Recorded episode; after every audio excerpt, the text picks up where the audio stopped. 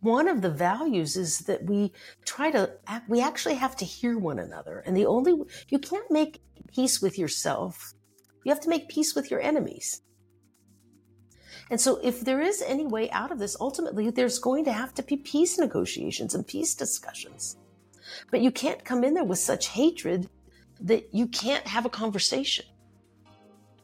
So i think this is a something of something that we need to be thinking and talking about it might be too soon to talk, but we have to remember those values in our in our briefcase, if you will, to be able to hold, utilize them when we need them. And people talk a lot about tikkun olam in Judaism, the healing and repair of our world. And how do we do that? What are the concrete steps to helping to do that? In this episode, we delve into a profound discourse with Rabbi Denise Eger, a standout leader in the international Jewish community celebrated for her favor towards social justice activism. Having founded the congregation Kol Ami in West Hollywood, California, Rabbi Eger's significant contributions to Reform Judaism and the LGBTQ communities have molded her into a figure of inspiration Together, we explore her journey as the first openly LGBTQ person to serve in her position in the Central Conference of American Rabbis and the first woman elected as president of the Southern California Board of Rabbis. The conversation takes us through the thorny intersections of faith, identity, and activism, questioning how one navigates through these socially and personally challenging dimensions. Judaism in the USA is largely comprised of three main branches Reform, Conservative, and Orthodox Judaism. Reform Judaism, the largest branch in the US, espouses a progressive interpretation of Jewish laws, traditions, and practices, accommodating modern sensibilities and emphasizing social justice. Conservative Judaism attempts to strike a balance between preserving Jewish tradition while allowing for some degree of modernization. On the other hand, Orthodox Judaism maintains a stricter interpretation and adherence to traditional Jewish laws, rituals, and practices. Also known as LGBT synagogues, they are places of worship that cater specifically to LGBTQ Jewish community members. These spaces offer an inclusive environment for all individuals, regardless of their sexual orientation or gender identity. These synagogues reflect a commitment to equality and diversity, embracing everyone from different Jewish traditions, including Reform, Conservative, and Orthodox branches. Key examples include the Congregation Beit Simchat Torah in New York, Congregation Kol Ami in West Hollywood, California, and the Chicago-based Congregation Or Hadash.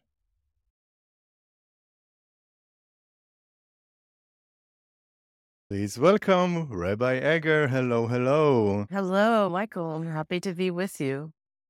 Thank you so much for joining us. The listeners have no idea what uh, a whole operation we had because uh, recording during the war, while there are so many changes with our team, with our guests, with people who decide to, to boycott us, but we found also lots of allies who helped us and uh, also want to thank uh, a wider bridge that made the connection between us and I have to say that as someone who was born and raised in Israel, but luckily for me, I had the opportunity of traveling around the world. My parents are, are Jewish, secular Jewish, but I was always looking for some value and some spirituality. And my mom, uh, who immigrated from the former uh, Soviet uh, Union, she always told me how her grandfather was a rabbi. And it never worked for me. How can it be to both being an LGBT and being Jewish and then, luckily enough, I once I was in, uh, New York City, then I went to CBST, the congregation Beit Simchat Torah, and I love telling in my podcast about the experience that I had there. I have to say, I still I'm a baby in terms of uh, global and American Judaism. So I'm very glad that, that we have you here. And I have to say, when this horrible war started, and I think that it doesn't matter in what side we support or if there is a need for sides, but I think that we can all agree that this was a very traumatic and difficult it's horrible. I think I have no words to describe what happened. And I was looking for a lot of hope. And I was searching for in the internet about different people who were Jewish and LGBT and talk about spirituality and in a way where it can be joined together and can empower us. And I think we, which is something very important in these times. And, and then I was luckily enough to find you and read a little bit and uh, enjoying following you on Instagram. And here we are, and you're in my podcast. So hello. hello. I'm happy to be here and happy to talk with you today. So thank you very much, Rabbi. And bef- maybe if you can, we can start immediately. If maybe you can take your magic wand and spread a bit of about of what thoughts do you have, what messages do you have to our listeners in such times that that we are having, such crazy times that we are passing through. Yeah, this is this has been for all of us around the world. I know so much so for Israelis and for all who live in Israel, a time of horror and, and a time of great anxiety and pain, and also for those of us who care and love Israel around the world. We stand in solidarity with the people of Israel, with the aims to bring our hostages home, because while they're Israeli and Thai and Canadian and American, many nationalities, they were taken hostages because they were working and living in Israel. And this is, it's just an anathema. It's something that I don't go every single day. I wear my blue ribbon and, and as a sign of support that we don't forget not a single moment the hostages that were taken so brutally and of the massacre that happened in the south of Israel. And so every day, pray. Every day, we read everything that there is to read in Israeli papers and American papers and British papers around the world to try and get any snippet of good news. And so, uh, for me as a rabbi, particularly, I turn to our Jewish teachings for support and help. And we have a long history of praying from the book of Psalms, to Tehillim, when there is a crisis, when there is uh, problems, when there is troubles. And we add a special healing prayers and special looking at the book of Psalms at this time for our hope. And, you know, it, it says, hope in God, be strong. And, and that's what we have to continue to do is hope in one another as extensions of the divine in the world. You know, Judaism thinks that human beings are, are God's hands in the world, right? To do good, to be love and to be kindness. And Sadly, we know that there's a time for peace and there's a time for war, says the book of Ecclesiastes, Kohelet. And sadly, this is a time of war because we must get those people returned. At least for some Israelis, I think that sometimes it can be very conflictive, especially in times which, like now, going through times that in some way our loyalty is being examined all the time. And I think that it's even a, higher standard for minorities, just like being a queer minority in Israel in a society. Um, do you have, which is maybe related to that, of how can we find that balance between those different loyalties that, that, that we have to show? For instance, now in, in Israel, while for uh, the last year before the war started, there were different politicians and ministers who strongly disagreed about the rights of uh, LGBTQ plus people and well, now there were few changes about, about that. Hopefully, it will remain also after after the war. But I think more and more people are now going through some kind of self questioning of like, how do I identify myself? To which group do, am I part of, or do I have to be a part of a group? And the whole discourse is also changing now. So I wanted to ask if you have any. And I think it's a great question because every human being navigates multiple identities. As queer people, we are always navigating our queer identity in a world that is primarily not queer, right? So as a lesbian, I'm always a lesbian, but there's times where, you know, I other parts of my identity as a wife comes more forward, as a mother comes more forward. I'm soon to be a bubbe, if you can believe that. So, like, that will be a different part of my identity. As a progressive, as a Zionist, we all wear many hats and we all have many identities. And we don't pay attention so much because they shift all the time within us when one has more to the forefront than the other. But the truth is, we're always all part of ourselves. The trick is not to compartmentalize and not to say, okay, can now only let my queer identity show here. Uh, here, I can only let my Jewish identity show here. And for me, that was part of my work as a rabbi is to not, is this work of shlemut, of completeness, of wholeness, that, that God wants us to be whole in who we are all the times, that I didn't have to separate my queerness from my Judaism. They were integrated in part. And the same thing is true for Israelis who are going through this. Listen, I, eh, over the last year, I was in Israel four, four, four times for four major trips, bringing people to Israel, bringing clergy to Christian queer ministers to Israel with a wider bridge. I brought a group from my synagogue last May and June to travel to Israel. I came several times with my own family to visit my family. And each of those times I stood in the streets at Count Kaplan Street in Tel Aviv as part of a Saturday night protest or in Jerusalem as Saturday night protests to protest the government and to protest what was going on with this, their move to uh, basically dilute the Supreme Court. And that in June, we were there for Pride in Jerusalem and in Tel Aviv with my congregation and to march with the queer community in Israel to celebrate who we are and also against those politicians in Israel who are frankly funded. A lot of their funding comes from the crazies in America who are anti LGBT as well. This is not just isolated. I want you, your listeners to hear this. But in a time of crisis that Israel is in now is a different kind of crisis. And the war means that the unity that is clearly being felt in Israel of purpose, of singular purpose, is the right move at this time. It doesn't mean the other issues have gone away or that politics there will be a reckoning. I believe a big reckoning. And I think that those that control can, the current can government. Explain a bit just about the, the reckoning. Like the about, reckoning will uh, be that Mr. Netanyahu will have to account for his multiplicity of sins, not just the failure of what happened on October 7th, but his graft, his poisoning of the political system by bringing in radicals like Smotrich and Ben Gvir. I don't believe that this experience of coming together in unity for, let me say it this way I do believe that this experience of coming together in unity from the massacres and the horrible moments of October 7th, I think will have important, important ramifications going forward once the war is over. And I believe those people will be held accountable for their actions prior to October 7th. So I think Israel will be changed.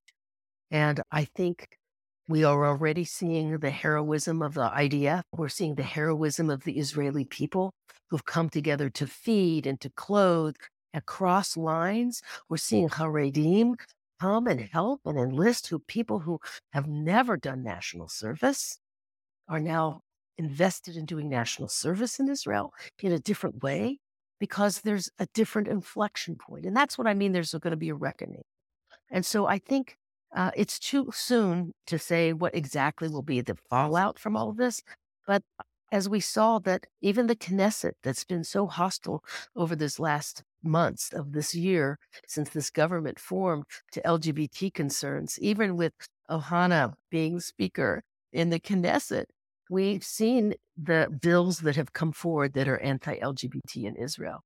But what happened after October 7th? The Knesset passed that is gay Israeli soldiers, queer Israeli soldiers, spouses, if they fall in battle, the spouses will be treated no different.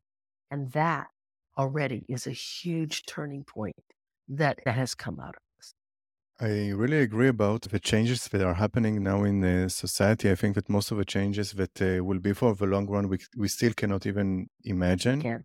And I have a few questions about that also related to uh, Sinat Chinam and Tikkun Olam. But before that, I would like to ask you, uh, dear Rabbi, uh, also, we just spoke about the Israeli perspective and about how this uh, issue affects Israel. But this war also affects and makes changes in so many other societies. It makes, of course, changes with generally in the in, in the world, in Europe, among queer activism, in the Jewish discourse or discourses. And of course, it also affects the Palestinians. It affects so many different people.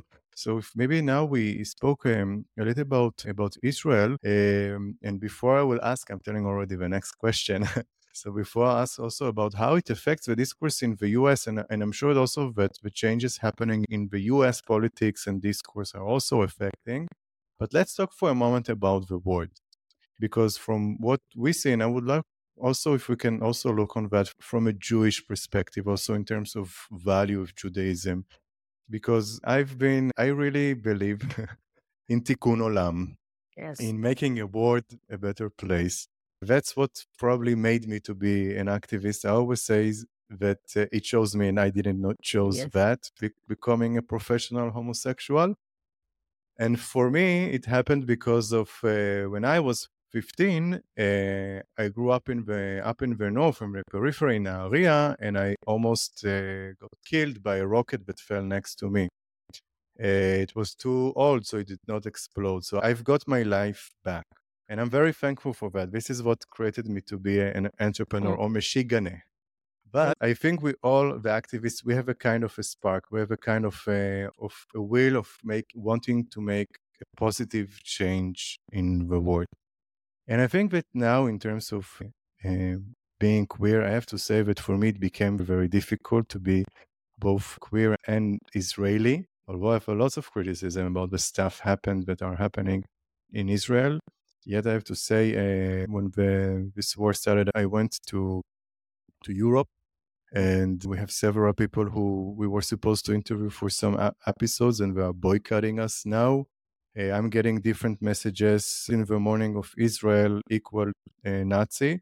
I can't find the how mathematically it can work even like how a, a jewish person can be but and it was sent by queer activists. This thing terrifies me i have to say. I think that we're seeing It a should. kind Yes, please.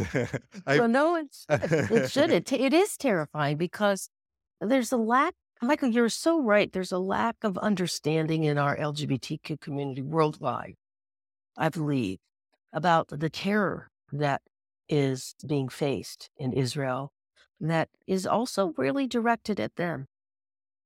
And I don't think it's very easy to be an armchair uh, activist or march in the streets when you're feeling relative safety, when you have your rights, when you can go as a queer person anywhere you want to go.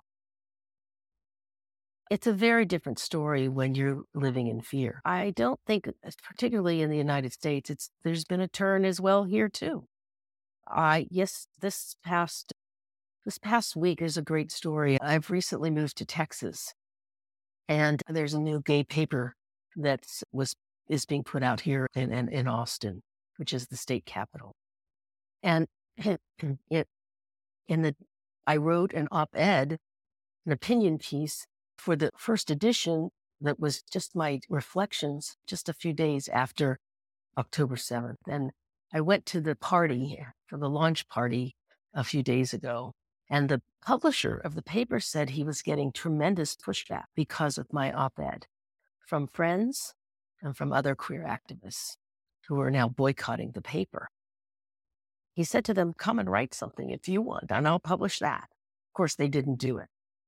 But there's a lack of information, a lack of understanding about the force of what Hamas, Hezbollah, and their particular brand of hatred is also filled not just with anti Israel sentiment.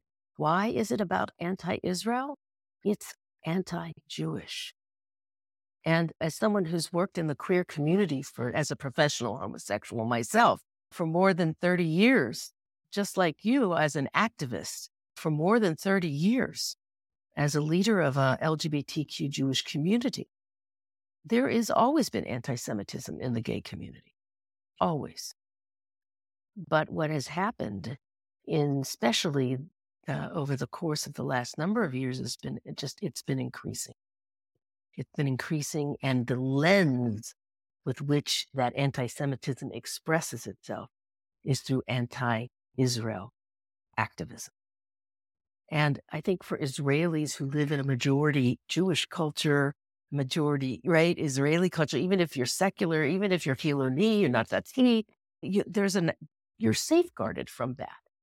For those of live, uh, those of us that live outside of Israel, who are Jewish, whether you live in Europe or you live in Asia, or you live in North America, you we're seeing it in much more deep and dark ways than we've ever seen it before. I do think that we we have to be more articulate. Part of the issue is that we're a small people. We're only 16 million people worldwide. And uh, though anti Semites range in the billions, and in a time of viral social media, it's a drop, in, we're a drop in the bucket from what those messages. When the Hadid family has millions and millions of followers versus, I don't know, how on social media versus what you have, you can't get your message out because of the way the algorithms are written. You can't. And also, a lot of it is about uh, the way content works today. It's not about yes. how deep it is, but no. it's about how fast it is. And we're yes. missing some roots here. We're missing deep roots and we're missing logic. We're missing logic. They also don't, they have, it has nothing to do with truth or logic. To call Jews Nazis is illogical. I had family that were in the camps. Most Jews had some connection. We're, we're not Nazis. But it's easier to paint that image because it's about image. It's not about thoughtfulness. And this is serious. Do you see any difference in terms of the attitudes in both situations? Any difference between stuff happening in some countries which are not the US compared with the US. Let's leave aside Israel for a moment, yeah. But within the Jewish discourse and especially the, the queer discourse, because uh, there's something I, I, have to say very, very tragic seeing queer activists mm.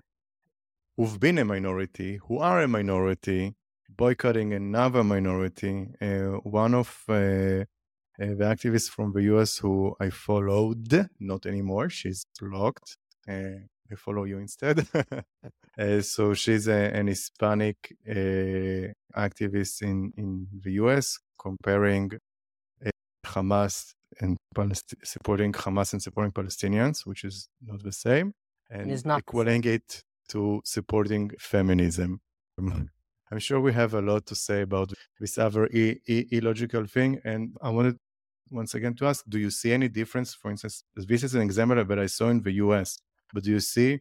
Is, is this are the same things are, which are happening in Europe are the same happening in the US or are any yes. differences around that? I don't really know. I would from my from what I'm reading and what I'm seeing and seeing on social media and talking to friends uh, around the world, it isn't any different whether we're talking about the, my Jewish queer friends in Argentina or Canada.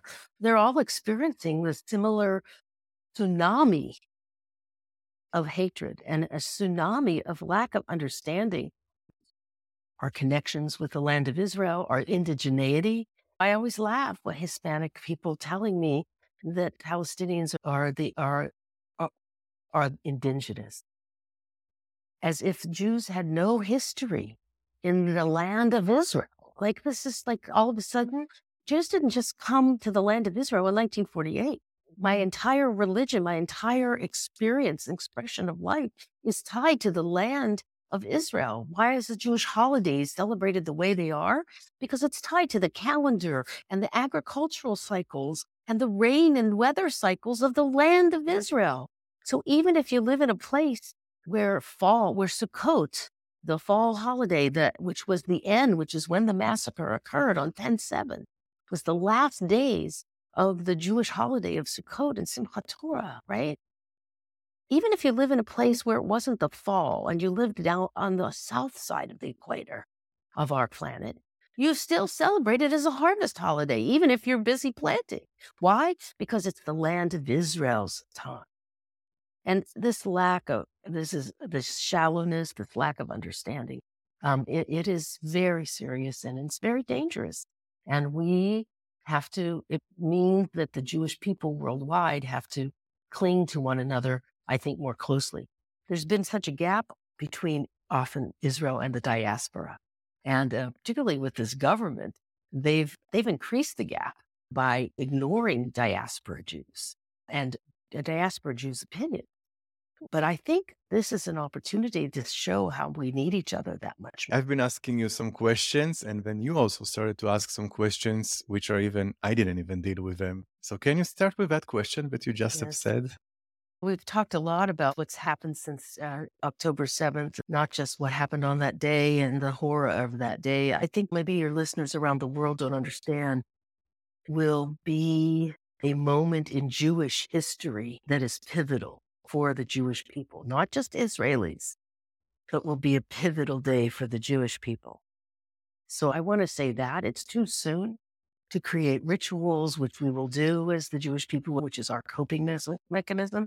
And because the Jewish, we have a value of zachor, of remember, that is thread throughout Jewish history that is very important. So it remains to be seen yet how we will remember, acknowledge, observe, mourn this annual date, this annual time religiously as part of the expression of our peoplehood.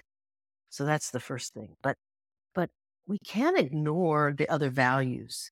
And so, even in this time of war, we are not blind to the pain and suffering of Palestinians and what they're going through. So, how do you have chesed? How do you have loving kindness in a time of war?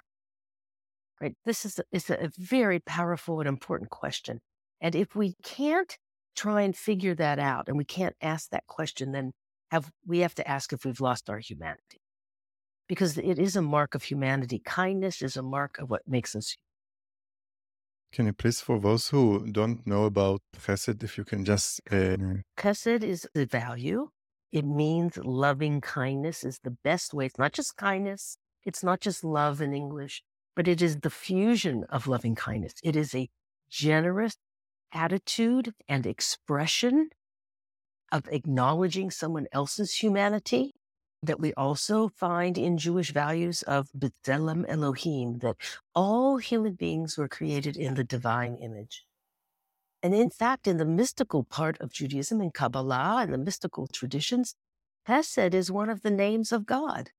So if we see this as a divine expression in the world, how do we have Chesed? Through ourselves, to our neighbors, to our family, to people we disagree with, and in this particular situation of the war that we're in, how do we have chesed for our enemy? Can we have chesed for our? Can we have kindness, loving kindness for? What is loving kindness? Is loving kindness that the IDF will liberate Gaza from the terror of Hamas for the Palestinians?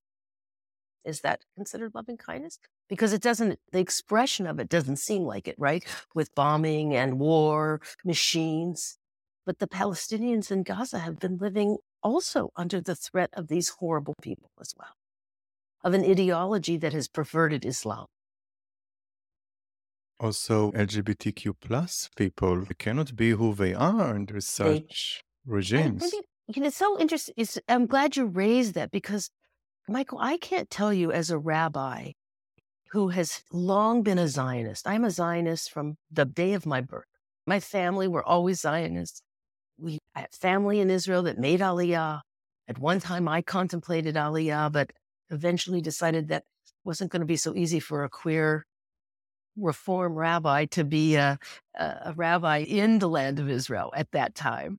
Too um, bad. Um, we need you there. We do. I never say never, right? You never. We haven't given up that hope. I have a spare room in uh, Haifa. Just saying. Haifa is a marvelous city too, right? It's a place of Jewish Arab cooperation in many places in the city. Actually, yes. I have to say that almost half of my gay friends in Haifa are Arab or Palestinians. Also, some of the workers of Straight Friendly. Of course. We all live together. We're it's really one family. We're really cousins. This is the irony and the horror of all of this. I think for me, as someone who has lived in Israel at different times, who longs to go to Israel, who for going to Israel is not just a vacation to me, it's part of my religious obligation to make pilgrimages to Israel and to bring others to Israel. We have to have that sense of chesed, that sense of loving kindness for everybody we encounter.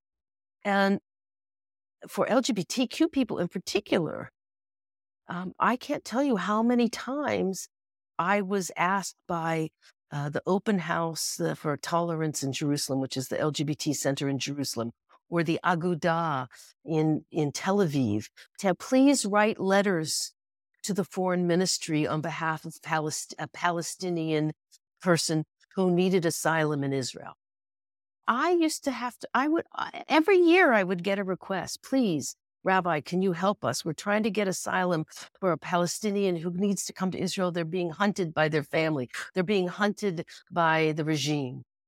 And I think this is what LGBTQ people around the world uh, don't realize that it's not safe for LGBTQ people in, either the West Bank or, or in Gaza. So we have to stand that chesed to, to, to our fellow LGBTQ people, also to our neighbor down the street, we have to figure out how to extend that even in a time of great war, even in a time of great I think that's a very important uh, message, which is now it's even more difficult to have chesed. But I definitely see around me, and one of the things that I'm afraid of. First of all, I cannot deal with outside factors. I, we can only deal with our the inside factors. We can only deal probably first of all with our own society or societies. I have to say that one of the things that I'm afraid the most with will be, and I didn't have the right words for that, but now you this discussion with you helped me to find the words. I really hope that uh, in the Jewish queer communities and the Israeli communities that we will not forget about the chesed even in such difficult times and also for the future, especially when violence gets to such extreme place and these are the most dangerous situations for societies losing their, uh, their liberal values and acceptance. Michael, I want to say also, one thing to yes. you and your listeners. I don't know if this was true in the Israeli, in the Hebrew daily papers. It was certainly true in kind of some of the uh, Jewish American Israeli English papers that I read every day, uh, English versions, and in other world papers. The, the Hamas soldiers who came and committed the massacre and dragged our people across the border so violently as hostages committed atrocities that are not only war crimes, they're just they're crimes against humanity. And oftentimes in the press, they would say, oh, these are monsters. When we call another human being a monster, it's the worst thing, right? It's not they're they're they've lost their humanity, right? They're but but see, human beings are capable of great evil. And this is also actually chesed, is not to just say, oh, those are monsters and we're not but to understand that this is a human being acting who has lost their humanity. And that is something that we have to also, as we think about how do we express chesed, how do we express loving kindness, to not to lose our own humanity in this situation. And that's chesed towards the self. So not forgetting about the responsibility people have. I also wanted to, to ask you about the kind of values. Uh, what kind of values and empowerment can we spread uh, now in these difficult times, especially when we need much more chesed and and for the yet to come? I think you and I were talking a little bit at the break about this notion of sinat chinam, right? In in Jewish tradition, in the Talmud, there's a discussion about why was the second temple, the temple that King Herod rebuilt, why was the second temple destroyed in the year 70 by the Romans, right? No, it was an act of war. We know that, right? The Romans burned it down and took siege of Jerusalem, right? It was a horrible time. It destroyed ancient Judaism and gave birth to what we now call rabbinic Judaism, where rabbis were the community leaders, not priests. We don't do animal sacrifice anymore. Okay. But I mean, it was a really horrible and traumatic moment. And that was part of the Jewish people's dispersal around the world. The Romans enslaved many Jews and sent us around the world because the Roman Empire was a worldwide empire. The rabbis, when they were reflecting about why did the, was the temple destroyed, they wrote about not the Romans so much. They wrote about that it was sinat chinam, that it was hatred towards our fellow Jew, a lack of unity, a lack of respect for differences of opinions. And I, I think, especially in this time, that is something that is really important, not only among Jews, but among different peoples of the world, right?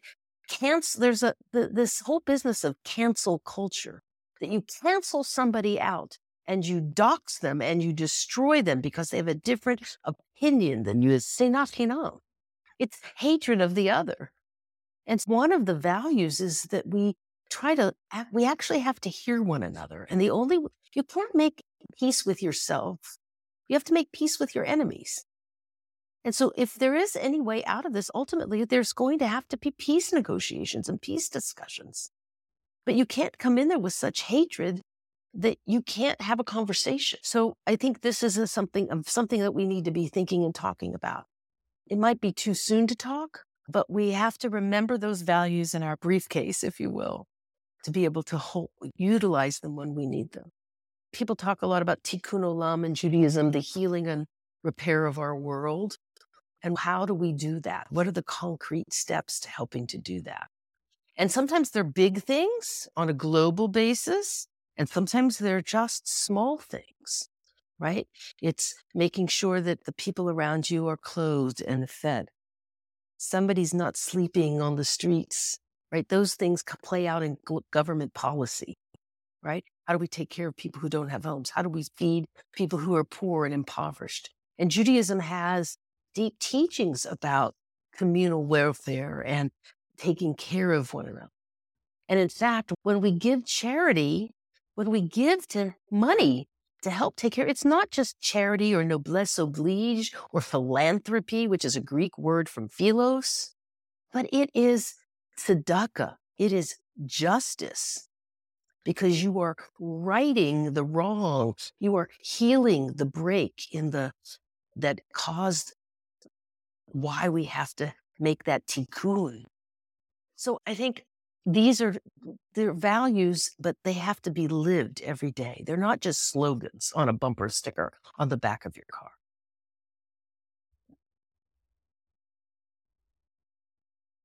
I'm very cherishing uh, what you were saying. We have video here, and I, I admit that I've, I've shed even a tear because I think it's very brave talking about also about the peace.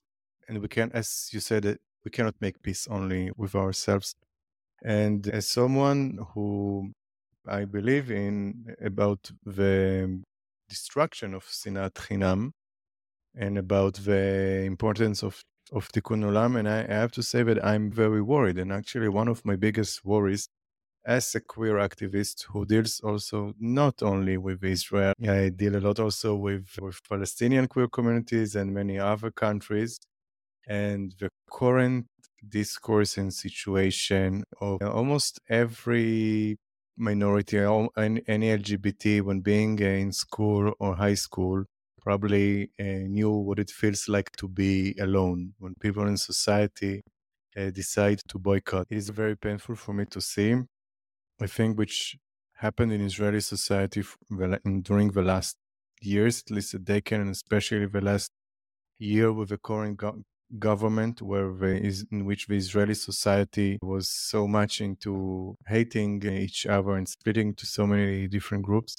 And I really hope that we will have some messages that will not be only about convincing the convinced, because I think that there's something here that we can take as a lesson from Judaism, not only for Jewish people, but generally for queer activists, no matter in, which, in what country in in the world. And what is happening now, seeing so many queer activists around the world boycotting us or others, this can be the beginning of a destruction of queer communities and the, so much that happened throughout the, the last decades. And I have to say that this is a very big uh, worry for me. I think you, I think you're right. I think it.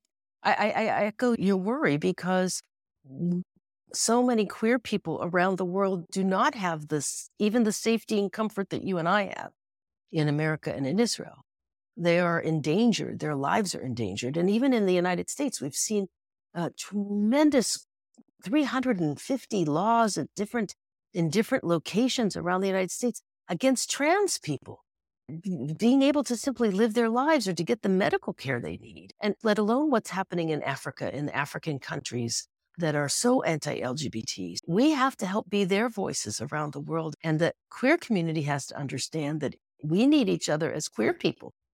Also, that there has to be a unique bond for us to take care of our own because nobody else is. My newest book is Seven Principles for Living Bravely, which people can get on Amazon. I co wrote it with my best minister friend, Christian minister friend, Reverend Neil Thomas, was also a gay man. And this book came out of our shared experiences serving queer communities during the height of the AIDS crisis in the late 80s and 90s, 1990s, and during the height of the coronavirus pandemic. We talked about what are our shared spiritual principles in Judaism and Christianity that we learned from dealing with AIDS and dealing with coronavirus. And in the book, we talk about resilience and how do we build courage when you feel completely alone and depleted. And it has this book has a queer voice because it's both of our teachings and both of our writings. And we talk about taking some time, The time is really important. Time to mourn our losses, as queer people, right? We had to mourn the number of people that died from HIV around the world. If you were, for those of us that were alive and in the heart of it in the late, in the 80s and the 90s, before there were drugs that helped people live a long time, we had to learn how to mourn and we created new ways to mourn. And we had to take time, as you said, we had to, you said to me earlier in our podcast today that sometimes all you can do is laugh, right? Because laughter, humor. We have to take time. Humor is born out of tragedy. That's why the symbol for drama is the two masks, one smiling and one frowning, right? Because humor is often born out of tragedy. And it is a coping mechanism for human beings to figure out how to laugh and embrace joy, even in the midst of tragedy. So these are just some of the seven principles that we highlight. But, but again, queer people need to do this. Jewish people need to do this. Palestinian people will need to do this as well to rebuild our lives in a healthy way. And in, if we can um, share those principles with one another, that's a step towards the tikkun that you talk about, the healing. Rabbi Eger, I thank you very much. Uh, before we finish, is there any last thing that you would like to add here in this episode? I, can I read a prayer? I'd like to share a prayer with you. My other book that came out just at the beginning of the coronavirus, March 2021, is called Mishkan Ga'ava, Where Pride Dwells. It's a book of prayer, queer Jewish prayers for every occasion, from Shabbat dinner, from the Sabbath dinner table to reimagine the blessings and prayers that we say to our, our, our partners, to prayers for pride, for gay pride. What's the prayer for marching in a pride parade, Michael? We have one in this book. Um, also available on Amazon, where pride dwells. If you push it, but and this prayer will was. The, we will put also the links in the description of the episode. But in in Ju- in Judaism, every day, three times a day, we read a group of prayers called the Amidah, which is a standing prayer. Right? We say it's standing, a standing mm-hmm. position, and we talk about our ancestors. We talk about the founding patriarchs and matriarchs of Judaism Abraham, Isaac and Jacob, Sarah, Rebecca, Rachel, and Leah, the founding fathers and the founding mothers of Jew- Judaism. This prayer is by a rabbi named Dave Yadid, a gay man who was a, now he was a rabbinical student, a seminary student when he wrote it, but now he's a rabbi. And this is inspired by that prayer about our ancestors and it's called A Blessing for My LGBTQ Ancestors. You who fought to love, you who prayed to the same God I do, you who insisted on your dignity even when the world said you had none, you who died of AIDS while fighting for a cure so that people like me might live, you who were shot in a massacre while on a dance floor, You who could not come out and held your secret until your dying day. You who were insulted, shamed, beaten, and brutalized, yet kept walking. You who contributed your fierceness, your originality, your art, and your voice to this world. I walk in your memory. I walk this path, smoothed and chartered by your sacrifice towards justice, towards holiness, towards freedom. Baruch atah Adonai Magen Avraham ve'ezrat Sarah. Blessed are you, Adonai, Sarah's helper and Abraham's shield. And I say amen to that. And I hope that Amen. your listeners will think of their LGBTQ ancestors who lived and loved, sometimes with secrets, sometimes hidden in a closet, but to celebrate who they are every day. And remember, we are all in this together. This meaning the healing of our world. We're definitely together in that, and these words are so, so, so inspiring. And I'm so thankful for, for having this opportunity. Uh, Rabbi Eger, thank you so much. Uh, Thank you for having for joining me. us. Uh, the production of this episode came to reality thanks to the support of the Friedrich Naumann Foundation for Freedom in Jerusalem, and also huge, huge, huge thanks to a wider bridge to all the team that uh, connected us with uh, Rabbi Eger. And of course, thank you, the listeners. And don't forget, you can find more of our episodes on Spotify, Apple Podcasts, Google, Amazon. Just look for Straight Friendly also in our website at straightfriendly.com.